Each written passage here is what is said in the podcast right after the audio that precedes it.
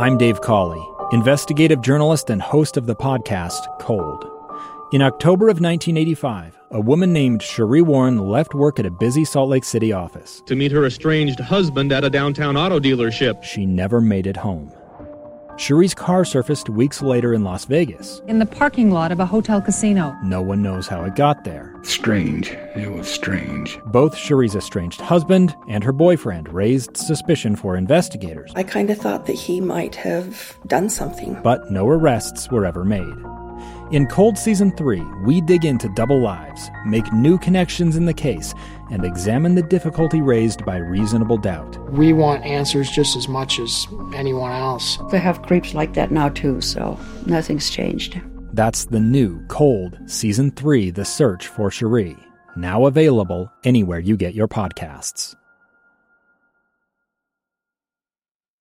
Inside Sources. Inside Sources. Inside Sources. Where KSL offers Utah deeper insights on the news. Host Boyd Matheson divides rage from reason and elevates the conversation on issues crucial to our community. On KSL News Radio 102.7 FM and 1160 AM. Well, the Fed has hiked interest rates again, hoping to bring down inflation. But after months of misreading the economy, is it too late for the course correction? Is there other things that should be considered or uh, looked at in terms of the economy, inflation, and what it means to the American people? Let's begin. Think you know the news of the day? Think again. Of course, the big headline is that uh, the rate has been hiked again by the Fed, another three quarters of a percentage point. And of course, the goal is to tackle inflation uh, without uh, driving everything to a screeching halt and a recession. Uh, and so, how do we balance that? What's the fine line? Uh, we really wanted to dig into it, so we always go to our ultimate inside source, uh, Robert Spendlove, Senior Vice President of Zions Bank. He's also a representative in the Utah State Legislature. Robert, I know it's been a busy day for you.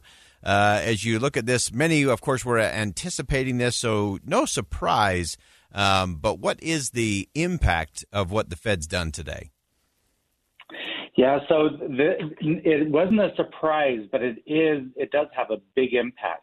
So if you kind of think about it, the Fed raised uh, interest rates by three quarters of a point. Uh, last time they met, they raised them by three quarters of a point. Uh, now, you know, essentially now we're at uh, a year ago we were at zero. Now we're between two and a quarter and two and a half percent. This is the most aggressive the Fed has increased rates since the early 1980s. So it will uh, and, and we are seeing signs that it's starting to slow down the economy. Wow! And so as uh, we start looking at the the real impact of that uh, on kitchen table topics and conversations, as people try to figure out how to make ends meet. Uh, of course, we have been talking a lot about inflation, the fact that it is costing most uh, households here in the state of Utah an extra eight hundred plus dollars a month just to stay where they are. Uh, what will what will this do to to that part of the economy? So we're already see, starting to see some of those impacts now. That uh, if you look at uh, mortgage rates, uh, are now between five and a half and six percent. So that is causing the the housing market to slow down uh, very quickly. Uh, we're seeing uh, Redfin reported that 50% of homes for sale in the Salt Lake market have had to reduce their their asking price. we're seeing credit card uh, the interest rates charged, on credit cards is starting to go up. Uh, business loans are going up as well. And so we're seeing kind of that retrenchment in, in business activity. Now, the, the hard part is this is actually by design. So this is how the Fed is trying to uh, slow down the overheating economy. Um, but it is it, it, will cause some pain and it will make things difficult. Yeah, you, you have often referred to this and, and helped us think about this as kind of the tapping on the brakes.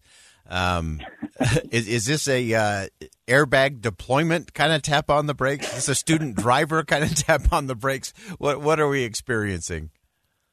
That that's exactly what it is. So you know the and part of this is the Fed made some mistakes. They've made they made major, major mistakes over the last year. That the first one was a year ago where they they you know called the inflation that we're seeing temporary and then, you know, so you can kind of think of that, you know, that pothole coming. And then when they saw it, they were too slow to respond. And, you know, they waited until really March of this year to start responding. Um, and so now they're having to slam on the brakes to try to uh, avoid that.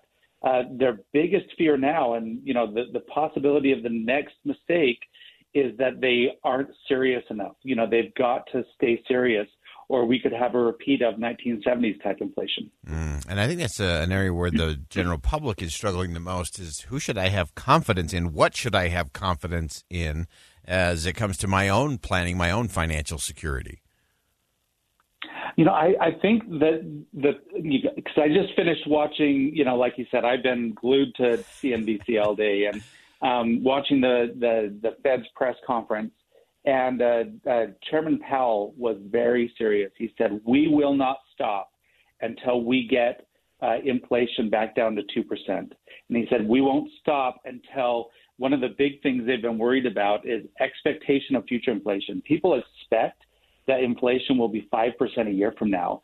And we've got to change that because if people expect it, then it becomes entrenched and then it becomes even more difficult. So I, I'm I actually am pretty confident that the Fed will stick with it, um, even if it does result in a in a recession. Their number one priority is fixing this inflation. Yeah, and so as you as you look at that, the uh, of course the the balancing act, the challenge for the administration is nobody wants to use the R recession word. Uh, they want to avoid that, uh, and they've gone through some pretty interesting mental gymnastics in terms of uh, redefining even what a recession is or is not. Uh, does that become a problem for the administration in terms of credibility? You mentioned some of the mistakes. Uh, over the past year, uh, as it relates to inflation, that it wasn't a thing and it was a transitory thing, and now it's a thing, and we don't know what to do with the thing. Uh, so, what does the administration has have to do from a communication strategy standpoint uh, to make sure that it doesn't bog down, that we don't end up back in the 1970s? Yeah, and uh, this is where I think economists need to be very careful. Um, and you know they are correct that you know well it actually depends on what happens tomorrow. Tomorrow we get our uh, estimate of second quarter GDP, and the general definition of a recession is two consecutive quarters of negative GDP. But that's not the technical definition. So what you see the, the administration saying is, well, if you look at the technical definition, it's different, and you have to look at all these other components. Um, but if you just ask the average person on the street, they feel like we're in a recession now. Mm. Um, if you look at consumer confidence, it's down. You know, and so it, we have to be really careful about saying it's okay, we're doing fine when there's kind of those flashing warning signs going on all around us. Yeah, uh, that's I think that part of the confidence factor that the American people are struggling with. Uh, and so, as you look at that, uh, you uh, you gave some great uh, advice in terms of people looking at uh, obviously home loans and purchases, things like that. homes in particular. what is it that people should be doing with this with this latest announcement on from the Fed? You know, it, it's really important. I think anytime we're in these kinds of periods of economic uncertainty, to have a long-term viewpoint. Uh, we're we're going to see a lot of fluctuations. We're going to see markets going up and down. We're going to see changing economic conditions, and especially, you know, in the housing market, I think you need to say, okay, what happens in the next three to six to twelve months doesn't matter. What matters is, you know, are you uh, are are you positioned for the next several years? You know, d- don't plan on uh, buying a house to flip it quickly. It's just not going to happen. Um, with with retirement funds, you know, we're going to continue to see these market fluctuations, but you have to have that long term viewpoint. Uh, it's so important to have that component. And I, I want to bring one last thing before I let, I let, you go and get let you get back to gluing on all things that are happening uh, today and what will happen tomorrow as well with those GDP numbers. Uh, what does this do in terms of impact uh, on things like the national debt and just kind of our debt and deficit spending uh, as it relates to the federal government? So, an increase in interest rates will cause our national debt to go up even more, and the debt service um, on that national debt is going to go up even more. Uh, the Congressional Budget Office just released a report about that today, and that's where we really need to be focusing on this national debt. With interest rates going up, we've got to get serious about bringing that debt down and controlling it. Yeah, great insight as always. Uh, Robert that is why you are our inside source, Vice President of Zions Bank, representative in Utah State Legislature, uh, and great perspective on all of this as always. Thanks for joining us. Thanks, Boyd.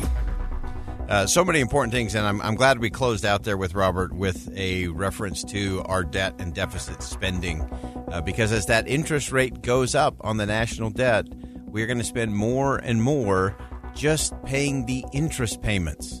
Uh, just like when you get a high rate credit card and you're making that minimum monthly payment, almost all of it is going just towards the interest. It's not impacting the balance or lowering the amount you actually owe.